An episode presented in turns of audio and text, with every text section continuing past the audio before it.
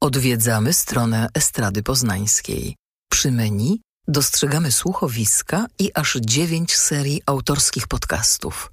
To 150 odcinków i 7 tysięcy minut nagrań.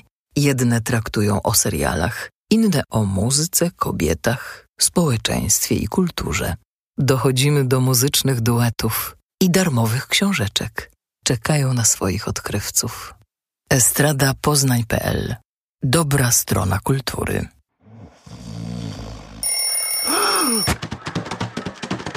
Nie spać, słuchać.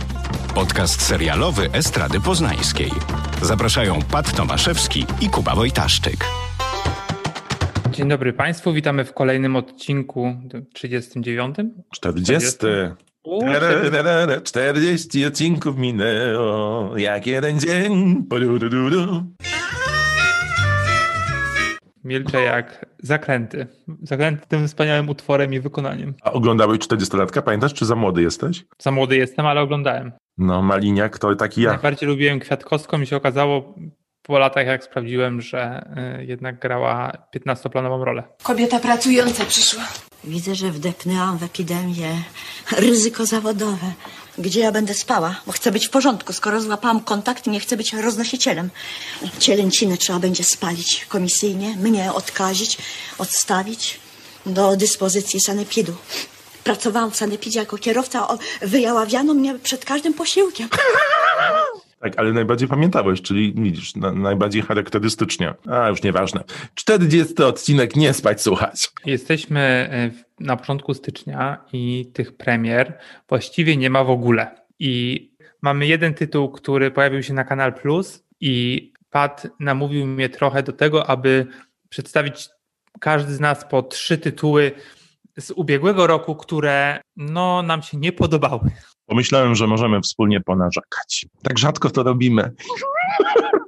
Przejdźmy płynnie do tego jednego tytułu nowości. Jest to serial Pokonani na Kanal Plus. Tak sobie pomyślałem, przygotowując się do tego podcastu, że ten Kanal Plus jest taki trochę nieszczęśliwy. Mhm. Nie jest to tak naprawdę platforma streamingowa. Oni trochę by chcieli, chcieliby być, właściwie gdzieś tak stoją w rozkroku. Nie mają za bardzo swoich tytułów, a jeżeli już się pojawiają, no to są takich lotów, powiedziałbym, średnich. Mhm. No i kupują czasami. No i kupują dziwne tytuły, jak właśnie ten, e, ten serial Pokonani, który jest koprodukcją, jeżeli się nie mylę, amerykańską i niemiecką. Dobrze mówisz, dobrze go do. I pojawiają się aktorzy i amerykańscy, mm, takiej bym powiedział drugiej klasy, aktorzy niemieccy i przynajmniej dwie osoby, które kojarzę najbardziej, to są e, aktorzy klasy wysokiej. Taki to jest to dziwny miks. Jest to serial, który rozgrywa się w roku 46, po tym jak Niemcy przegrały II wojnę światową i pokazuje jak ludzie bogacili się w tamtym czasie, a jednocześnie jak odbudowywano Berlin po tej ogromnej porażce Niemiec. It's a fucking mess. One big cake, four sectors, four nations. This is post-war Europe. Reklamowany jest to ten serial jako e, kryminał. Głównym bohaterem jest to jest naj- najlepsze imię nazwisko na świecie McLaughlin, podaje się tak czyta. Max McLaughlin. Jakby wyjęty nie wiem skąd, z z komiksu albo z takiego serialu, wiesz, typu Miami Vice, albo w takiej zasadzie po prostu absurdalne. Tak, dokładnie. E, No i jego gra Taylor Kish i to jest taki aktor, który jest, sobie po prostu jest w Ameryce. Nie znana, nie znana, nie, po prostu to jest Nie doczekał się takiej wielkiej sławy w swoim rodzinnym Hollywood, więc w europejskich produkcjach gra gwiazdę ze Stanów, co jest logiczne. No, super, fajnie. No i on gra amerykańskiego policjanta, który przyjeżdża do strefy amerykańskiej, no bo Berlin jest podzielony na strefę amerykańską, rosyjską, francuską i brytyjską. No i przyjeżdża do tej strefy e, amerykańskiej, aby mm, zarządzać e, posterunkiem policji. No i jeszcze jest Nina Hess, to jest taka mm, niemiecka aktorka, która jest bardzo poważana i naprawdę jest, e, ja ją bardzo cenię, że mówię, o, coś ciekawego. Ja ją poznałem oglądając chyba w 2012 albo 2013 roku taki film, który na nazywał się Barbara. On był niemieckim kandydatem do Oscara, dlatego trafił do naszych kin i ona była tam wspaniała. Po prostu ta rola była genialna. Po tej roli bardzo chciałem oglądać wszystko, w czym grała Nina Hoss. Masz rację, gdzie się pojawia, to tak trochę błyszczy. I rzeczywiście też jest bardzo duża różnica pomiędzy tym, co ona gra, a inni, bo widzisz, że to jest aktorka z klasą. No, nad tym Maxem jest jego szef, powiedzmy, to jest Michael C. Hall, czyli Dexter. Dexter. No i jeszcze jest Tupence Middleton, e, jego żona, tego Michaela C. Halla i to jest aktorka, która ostatnio pojawiła się w Manku jako żona Manka. No i jeszcze ten Max ma brata, który zaginął w, w czasie wojny, w sensie zdezerterował. Jego gra Logan Marshall Green. To jest aktor, który e, jest bardzo podobny do tego aktora, który grał w Venomie. Jak on się nazywa? Tom Hardy. Do Toma Hardiego. Ej, to prawda, masz rację. Ja kojarzę Logana Marshalla Greena z DOC. Mówiliśmy niedawno o życiu na fali. On grał tam brata Ryana, Treya, no i miał bardzo kluczową rolę pod koniec drugiego sezonu. Chciałem powiedzieć, że to jest aktor, który bardzo mm, skrupulatnie dobiera role, w których gra, bo wystąpił w znakomitym filmie Invitation, Zaproszenie. To było chyba 5 albo 6 lat temu. Nie wiem, czy widziałeś. To on tam grał? Tak. On był świetny w tym, jest bardzo dobrym aktorem. On grał też w Upgrade, w Ulepszeniu. To też było bardzo dobre kino. No i okej. Okay. No i ten serial dla mnie, e, znaczy co mnie zaskoczyło pozytywnie, to to, że to jest bardzo dobrze zrobione. To znaczy faktycznie kasa poszła ostra i jest bardzo dobra scenografia.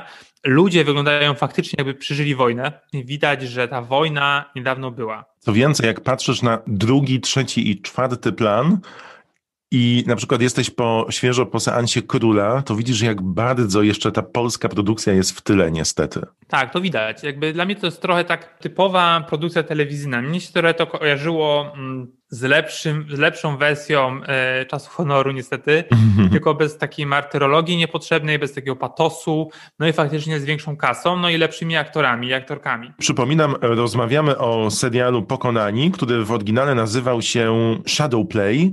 Berlin w 1946 roku podzielony na dzielnice, do którego zesłany zostaje obywatel Stanów Zjednoczonych Max McLaughlin. No i okazuje się, że on ma brata i to jest prawdziwy powód tego jego zesłania Ten brat się tam gdzieś w tym Berlinie zagubił w czasie wojny. Tak, no zdezerterował najprawdopodobniej, no i okazuje się, że jest e, łowcą nazistów. Reżyserem pierwszych odcinków jest Mans Merlind, który stworzył między innymi Bron, Bryn, czyli most nad Sundem. Twórcy od początku mówili, że jest to moralny dylemat, czy ten Moritz, czyli ten zły brat, czy zabijając i tropiąc nazistów, którzy ukrywają się po zakończeniu II wojny światowej, robi dobrze czy źle. No i byli ciekawi, w którą stronę publiczność pójdzie. Mnie urzekło jedno zdanie, które powiedział właśnie twórca Mostu nad Sundem, opisując ten serial, odnosząc się bezpośrednio do fabuły w jednym z wywiadów, powiedział, że jego pociągnęła historia Maxa, czyli głównego bohatera, który jest całkowicie nieświadomy tego, że jest wykorzystywany jako pionek w bardzo początkowych stadiach zimnej wojny. Mhm. Więc to rzeczywiście jest ciekawy aspekt, jeżeli tak on widzi tę historię i może ona się tak rozgrywa później. No nie wiemy, przed nami jeszcze 7 tygodni czy 6 tygodni, bowiem pierwszy sezon w Polsce liczy 8 odcinków. Ja do tego nie wrócę, bo to nie jest typ mojego serialu. Wcale mnie to e, aż tak nie ciekawi, bo domyślam się, co będzie, że oni po prostu będą wykonywać różne e, zadania, co, coś z tymi Rosjanami będzie, bo to też tam jest zarysowane, no i ten brat. Zakładam, że będzie również romans pomiędzy Niną Hess i tym głównym bohaterem.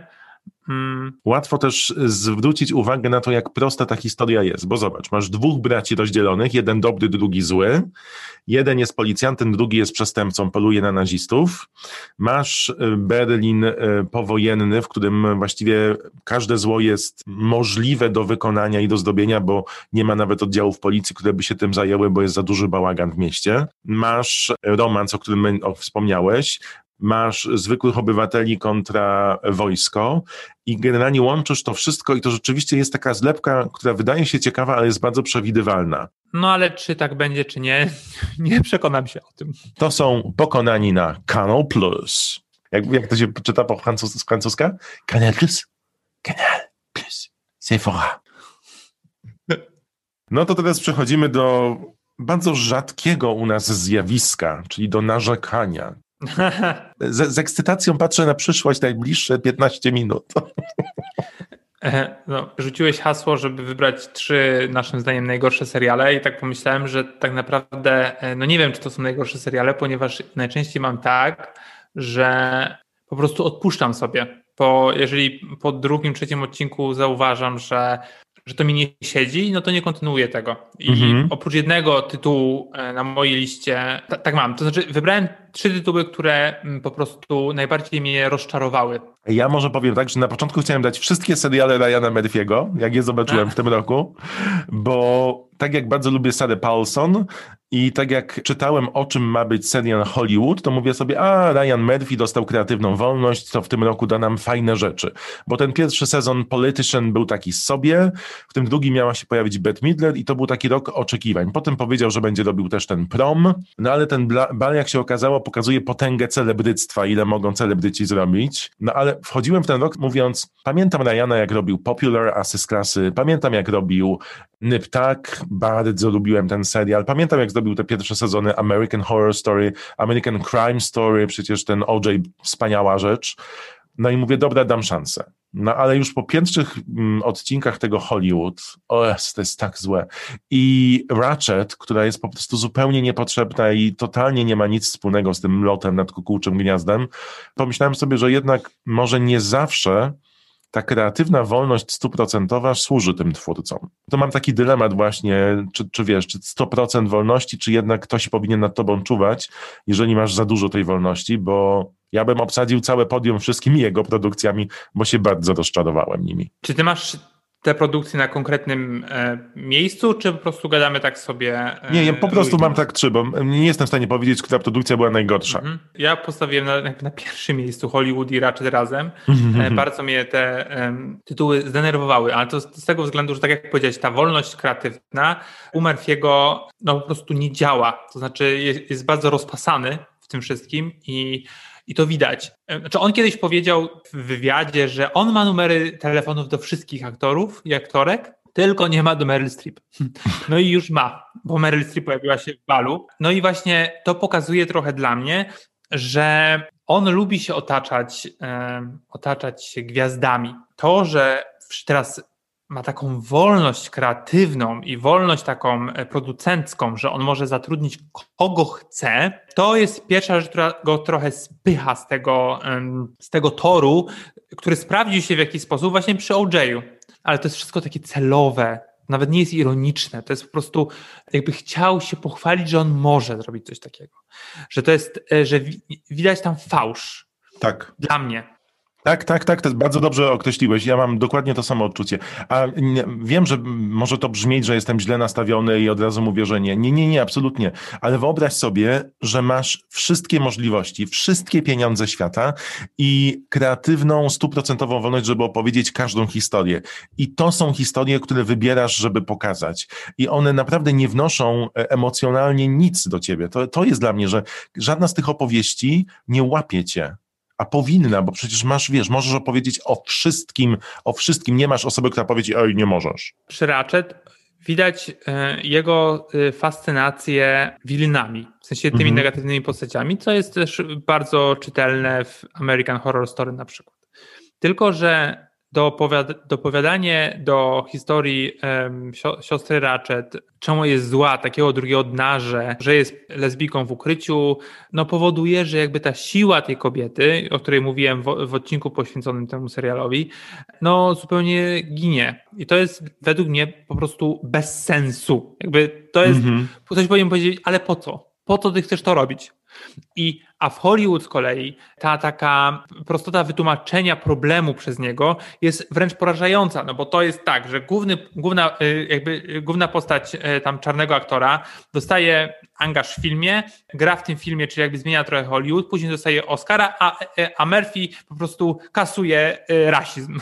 I tak. rasizmu już nie ma. Mhm. I no przecież to jest naprawdę idiotyczne. W tych dwóch produkcjach nie ma rasy. E, ten color blind jest beznadziejny. I, I dla mnie to jest zakłamywanie rzeczywistości, fałszowanie jej.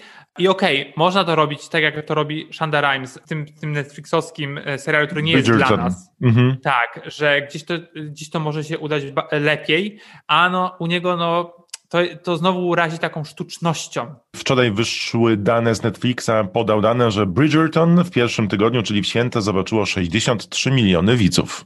No tak, to jest jakoś super takie popularne i recenzje ma dosyć dobre. No, no i to, to są moje główne uwagi. Ja, generalnie te seriale są.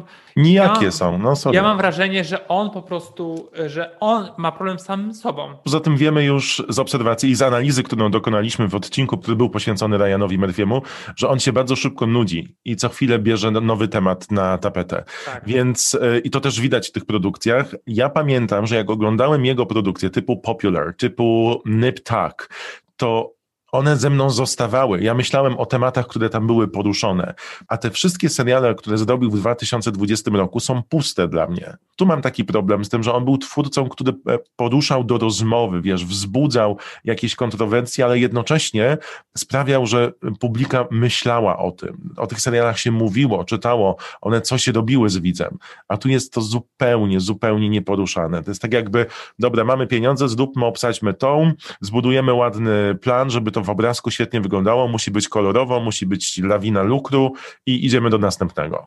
No, no tak jest. Tylko, że no, wydaje mi się, że on potrzebuje. E... Potrzebuje kogoś, kto mu powie, ej, Ryan, nie. Ale z drugiej strony jest też tak, że ja na przykład obserwowałem mój Instagram, który nie jest jakby wielkim. E miernikiem czegokolwiek, ale ta Ratchet, to po prostu tam ludzie się no, prze, prześcigali, że o, ale to jest super. Ja mówię, no ludzie, czy jesteście ślepi? Sobie włączcie Wesa Andersona, naprawdę, to jest, będzie trochę lepsze i krótsze. Zdenerwowałem się. Widzisz, jakie emocje wywołuje Ryan? A to dopiero u ciebie to jest miejsce pierwsze i drugie, czy egzekwo? Nie, to jest, to jest egzekwo. W sensie, egzekwo, jest, rozumiem. No. no. U mnie mam też y, dwa tytuły egzekwo, które poruszają podobny temat, temat podróży kosmicznych.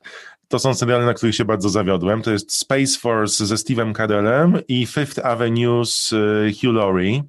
Jeden był na Netflixie, drugi był na HBO. Ten serial z Hugh Laurie, Fifth Avenue, to jest serial Armando Inucci. On wcześniej robił VIP-a, figurantkę. Tam też na planie poznał właśnie Hugh Lauriego, czyli doktora House'a i bardzo czekałem na coś ciekawego, wesołego. No i niestety ten serial bardzo mnie zawiódł. Ja po dwóch odcinkach poddałem się, bo ani razu się nie zaśmiałem. A drugi to jest produkcja, pamiętasz, mówiliśmy, że bardzo na nią czekamy, bo i Lisa Kudrow, i Steve Carell w tym mm. Space Force i oglądałem pierwszy odcinek i mówię, no ale kiedy będzie jakiś żart, nie? Kiedy, kiedy to będzie wesołe, kiedy to będzie fajne i no i ta chwila nie nadeszła niestety, więc Space Force i Fifth Avenue dla mnie to też porażki tegoroczne. Co ciekawe, oba tytuły zostały przedłużone na kolejne lata. Tak, no jestem właśnie ciekawy, jak to, co z tego wyjdzie. Ja widziałem, nie widziałem tego ze Steven Carellem w ogóle, jakby bardzo czekałem, ale później te recenzje, które się pojawiły, mówię, no dobra, no to jakby nie muszę, no bo bez przesady. Ale widziałem dwa odcinki tego z tego Fifth Avenue. Jest sobie statek wycieczkowy kosmiczny i tam coś się dzieje On takiego, zbacza z kursu, tak, i nagle oni są uziemieni strasznie, bo kilkadziesiąt lat będą lecieć, się dowiadują. Do ziemi, tak. E, I to, to jest zabawne. To mnie rozbawiło. W sensie, jakby, jak mówisz o tym, ten premis cały jest bardzo fajny. I się później okazuje, że ten Hillary to jest w ogóle e, figurant i on jest, nie potrafi latać. Tak. Jest, a on jest takim celebrytą, bo niby tam uratował jakiś inny statek przed e, kraksą. Tam mało co jest zabawne. Na początku myślałem, że ja po prostu nie przypadam za science fiction. Myślałem, że to przez to i dałem szansę na drugi odcinek, ale nie, jakby w ogóle. Te żarty mm, są takie wymuszone, mm, no nieśmieszne. Jakby Hugh Laurie jest ok. Myślę, że no to taki jest dosyć dobry aktor, chociaż bardziej czekałem na ten ze Steve'em Carellem, ale te recenzje, tak jak powiedziałem, były tragiczne. No nie polecieli za wysoko. No to prawda, no. A mogli latać najwyżej, nie? W kosmosie. Co tak, u ciebie no, jest poza tym? Na trzecim miejscu, w takim symbolicznym trzecim miejscu, serial, który obejrzałem bodajże do połowy i to jest dla mnie największe, największe rozczarowanie tego roku. I to jest Fargo sezon czwarty, na który czekałem bardzo długo. Pomimo, że ten trzeci sezon, gdzie grał Ewan McGregor w podwójnej roli, nie był zbyt dobry, ale no, na przykład drugi, gdzie grała, grał Jesse Plemont i wspaniała, wspaniała Kristen Dunst O, w najlepszej wspaniały. roli. Wspaniały. Jeżeli ktoś nie widział drugiego sezonu Fargo, to koniecznie trzeba nadrobić tę zaległość. Jak ona porywa jednego z głównych bohaterów i rozmawia z nim, kiedy on jest przywiązany do krzesła, to to są najlepsze sceny. To po prostu Kirsten Dunst w karierze. No i taki fun fact, Jesse Plemont i właśnie Kristen Dunst poznali się na planie, grali małżeństwo tam i też są ze sobą już dosyć długo, więc to jest takie fajne mimo wszystko. No i ten Fargo czwarty sezon dla mnie był istotny nie tylko dlatego, że to jest po prostu kolejna część tej antologii. To, to że to jest e, na podstawie Coenów było też dla mnie istotne, w sensie na podstawie jakby inspirowane. Mhm. Ja bardzo lubię to u Coenów i tak samo u Tarantino, że na przykład jak się pojawiają śmierci, to są najczęściej one takie nieoczekiwane albo bohaterowie robią coś, co jest niezgodne z ich, e, jak właśnie w przypadku postaci granej przez Kirsten Dunst, coś, co jest gdzieś ukryte w nich wewnętrznie i to wychodzi niespodziewanie. No i czwarty sezon tak. dzieje się w Kansas City w latach 50. No i tam są dwie fikcyjne rodziny mafijne. Jedno to są czarni migranci, na czele których stoi Chris Rock, a druga to jest włoska rodzina. I na czele stoi e, Jason Schwartzman masz dwóch aktorów, którzy są aktorami komediowymi, grają w serialu, który jest komediowo-dramatyczny, ale jednak to jest wyjście poza ich takich comfort zone, że Chris Rock już nie, nie jest komediantem i tak samo Schwartzman, który wiesz, gdzieś gra u Andersona, takie właśnie postaci wręcz bym powiedział, że alenowskie z tych wcześniejszych filmów, nagle mają grać, ok, mogą być trochę komediowe, ale jednak mimo wszystko to są mafiozi. Fabuła też polega na tym, że te rodziny jak dochodzą do władzy, to wymieniają się synami. To jest straszne, ale jednocześnie fascynujące. No i mam wrażenie cały czas, że wszyscy tam grają w różnych serialach. Chris Rock, który gra najgorzej na, na świecie. Po prostu to jest jego krok, właśnie jak powiedziałem, z komedii do dramatu i to jest po prostu koniec. Jest takim drewnem, że naprawdę aż się dziwię. I on jest zupełnie w innym filmie. E, Schwartzman to gra bardzo dobrze, ale to generalnie jest też takie, no, tak nudne i tak często, aha, no i to, jak oni do siebie mówią, że to często są po prostu monologi, które, wiesz, mają niespotykany patos w sobie, taki, że Fargo taki nie był. No i to, że to wszystko od czapy i tak się do mnie klei, jest dla mnie największym rozczarowaniem. No i nie skończyłem tego sezonu, chociaż może powinienem. To jest bardzo ciekawe, ponieważ oni do tej produkcji czwartego sezonu przygotowywali się dwa albo trzy lata, nie? Tak, bardzo długo i no jakby tam wszystko, ta scenografia to jest taka, no bo to się dzieje w latach 50., więc to pewnie było, no musieli ba bardziej się przyłożyć niż do tych mm, seriali, które są bardziej e, bliżej 2020. Ja czekałem też na ten serial bardzo. Ten trzeci sezon mi się nie spodobał. Drugi i pierwszy postawiły bardzo wysoko poprzeczkę. Bardzo. Szczególnie ten drugi dla mnie, który łączył idealnie groteskę z tą opowieścią kryminalną, z, wiesz, charakterologicznie rozwijał to, co powiedziałeś. Nie spodziewałeś się tego po tych bohaterach. A w tym trzecim to dla mnie już zabrakło tego magicznego pierwiastka, który czynił z serialu Fargo coś wyjątkowego, co trzeba zobaczyć. Czwarty sezon zobaczyli moi przyjaciele i powiedzieli, że Pat w ogóle nie próbuj, bo nie ma co. Chris Rock to jest duży niewypał, bo on też nie niesie tego serialu, a powinien być główną, główną postacią, w sensie taką najbardziej e, wyróżniającą się. Tak. A ja mam jeszcze jeden tytuł. O, proszę. Jest to również y, serial, który mnie zawiódł i serial, który ma tylu samo jakby fanów, co haterów. Jest to Devs Alexa Garlanda. Nie jestem fanem Garlanda, być może dlatego.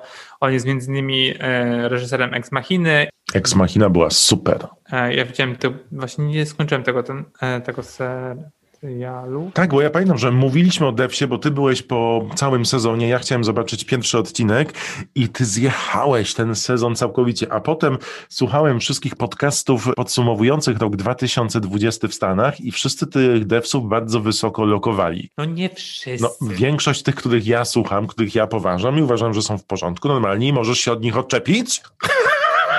Alex Garland jeszcze zrobił anihilację, to, to było w miarę okej. Okay. No, w każdym razie przez cały serial Miałem wrażenie, że siedzę w głowie bardzo uprzywilejowanego heterobiałego kolesia z manią wielkości. I po prostu, i ostatni odcinek udowodnił, że tak było.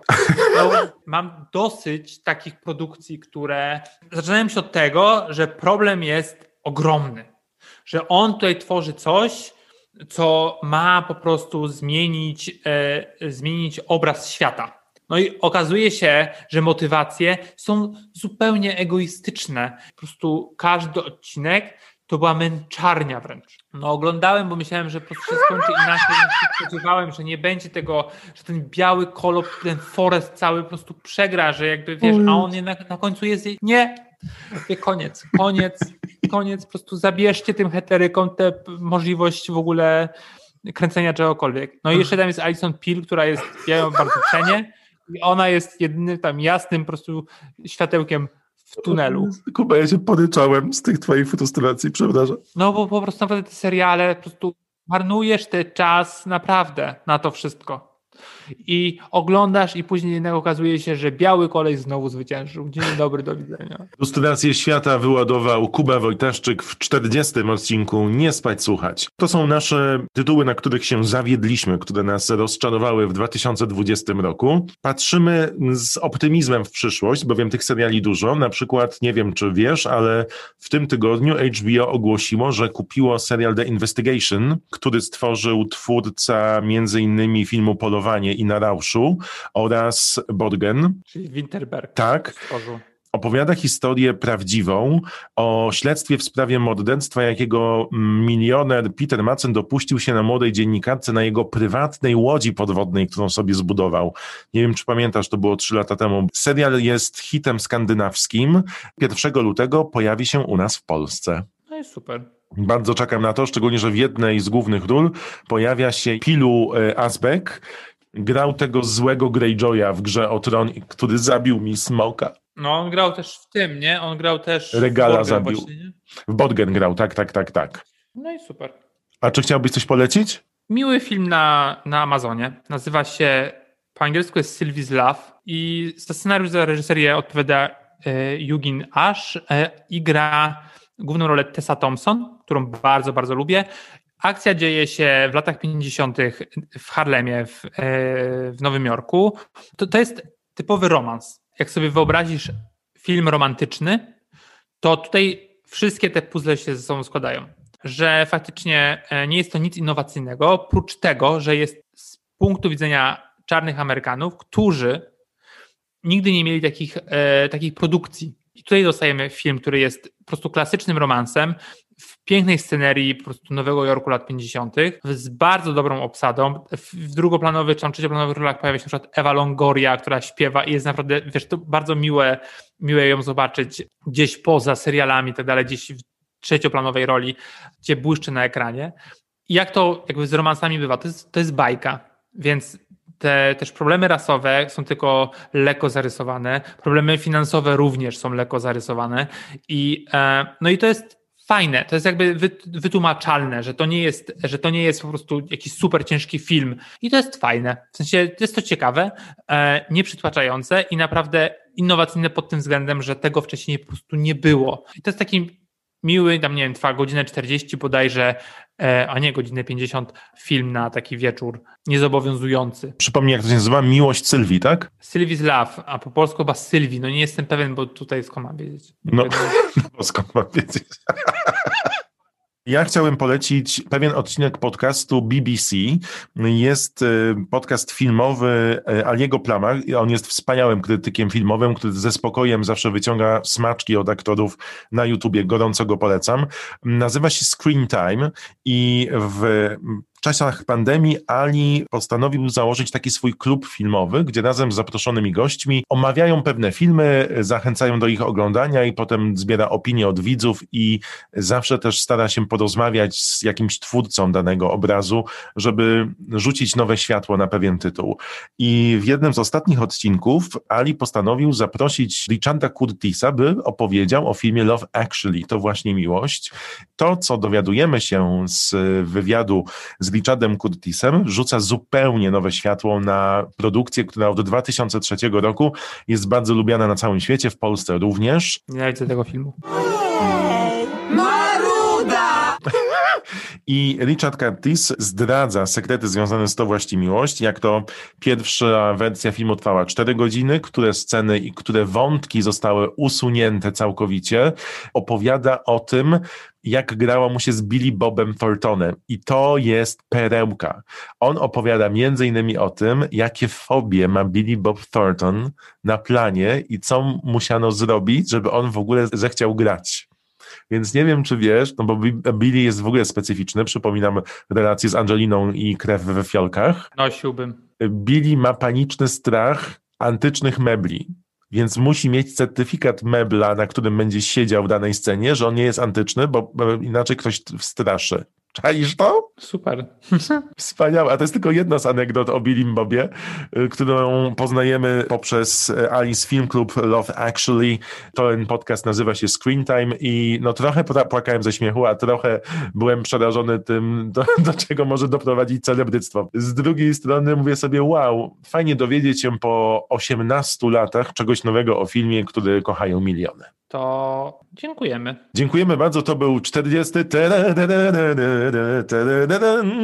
odcinek podcastu. Nie spać, słucham.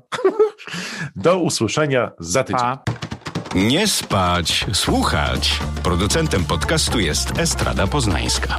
Wszystkie odcinki znajdziesz na estrada.poznan.pl. Kobieta pracująca przyszła.